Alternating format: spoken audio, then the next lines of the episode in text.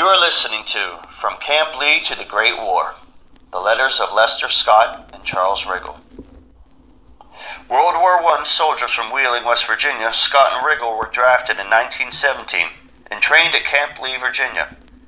Lester Scott served as a wagoneer, mule team driver, in the 314th Field Artillery Supply Company, Battery A, 80th Blue Ridge Division in France. Dutch Riggle was a PFC with the same unit. These are their letters home. Camp Lee, Virginia, September 29, 1917. Dear brother, I received your letter and was glad to hear from you. I'm well, feeling fine today. We have no drill today. All we have to do is to eat and look around on a Sunday. We have nothing to do on Wednesday afternoon. Sit. I haven't done a day labor since I come down here. Les and Walter Tolan came in last Monday. They're not in the same barrack that I'm in. They seem to be enjoying themselves fine. Have you cut any corn yet? Are you doing sowing wheat yet? Or you have good weather out there? We only had one little rain here since I came. How are they getting along over at home with the work? I suppose they are done sowing wheat. The same night I did you, but I haven't got any answer yet. They're playing football out in front of our barrack today. I tell you, it is sport to get out on a drill. We had only one march yet, and it was only about two mile of a hike. Some days we have nothing to do, only clean up the yard. I'm in the field artillery. This is the three inch gun. It takes six horses to draw one of those outfit. The job I got is taking care of two of the horses and driving two of them. It's not a very dangerous job, you know. We pull these guns up to the firing line and take the horses back about a mile or two.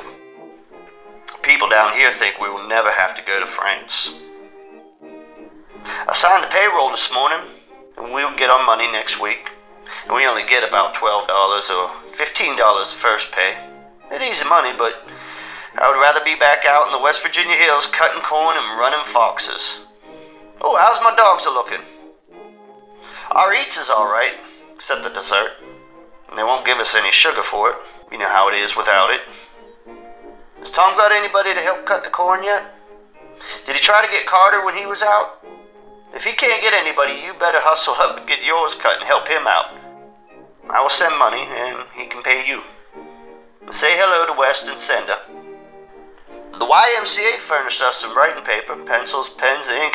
They have a good time over there at night.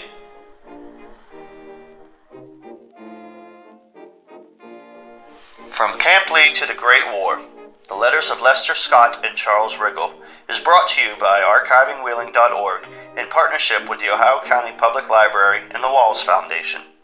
Vince Marshall is the voice of Charles Riggle. The letters of Lester Scott and Charles Riggle were transcribed by John Eric Gillot. This podcast was edited and written by Sean Duffy, audio edited by Aaron Rothenbuehler, with music courtesy of the Library of Congress.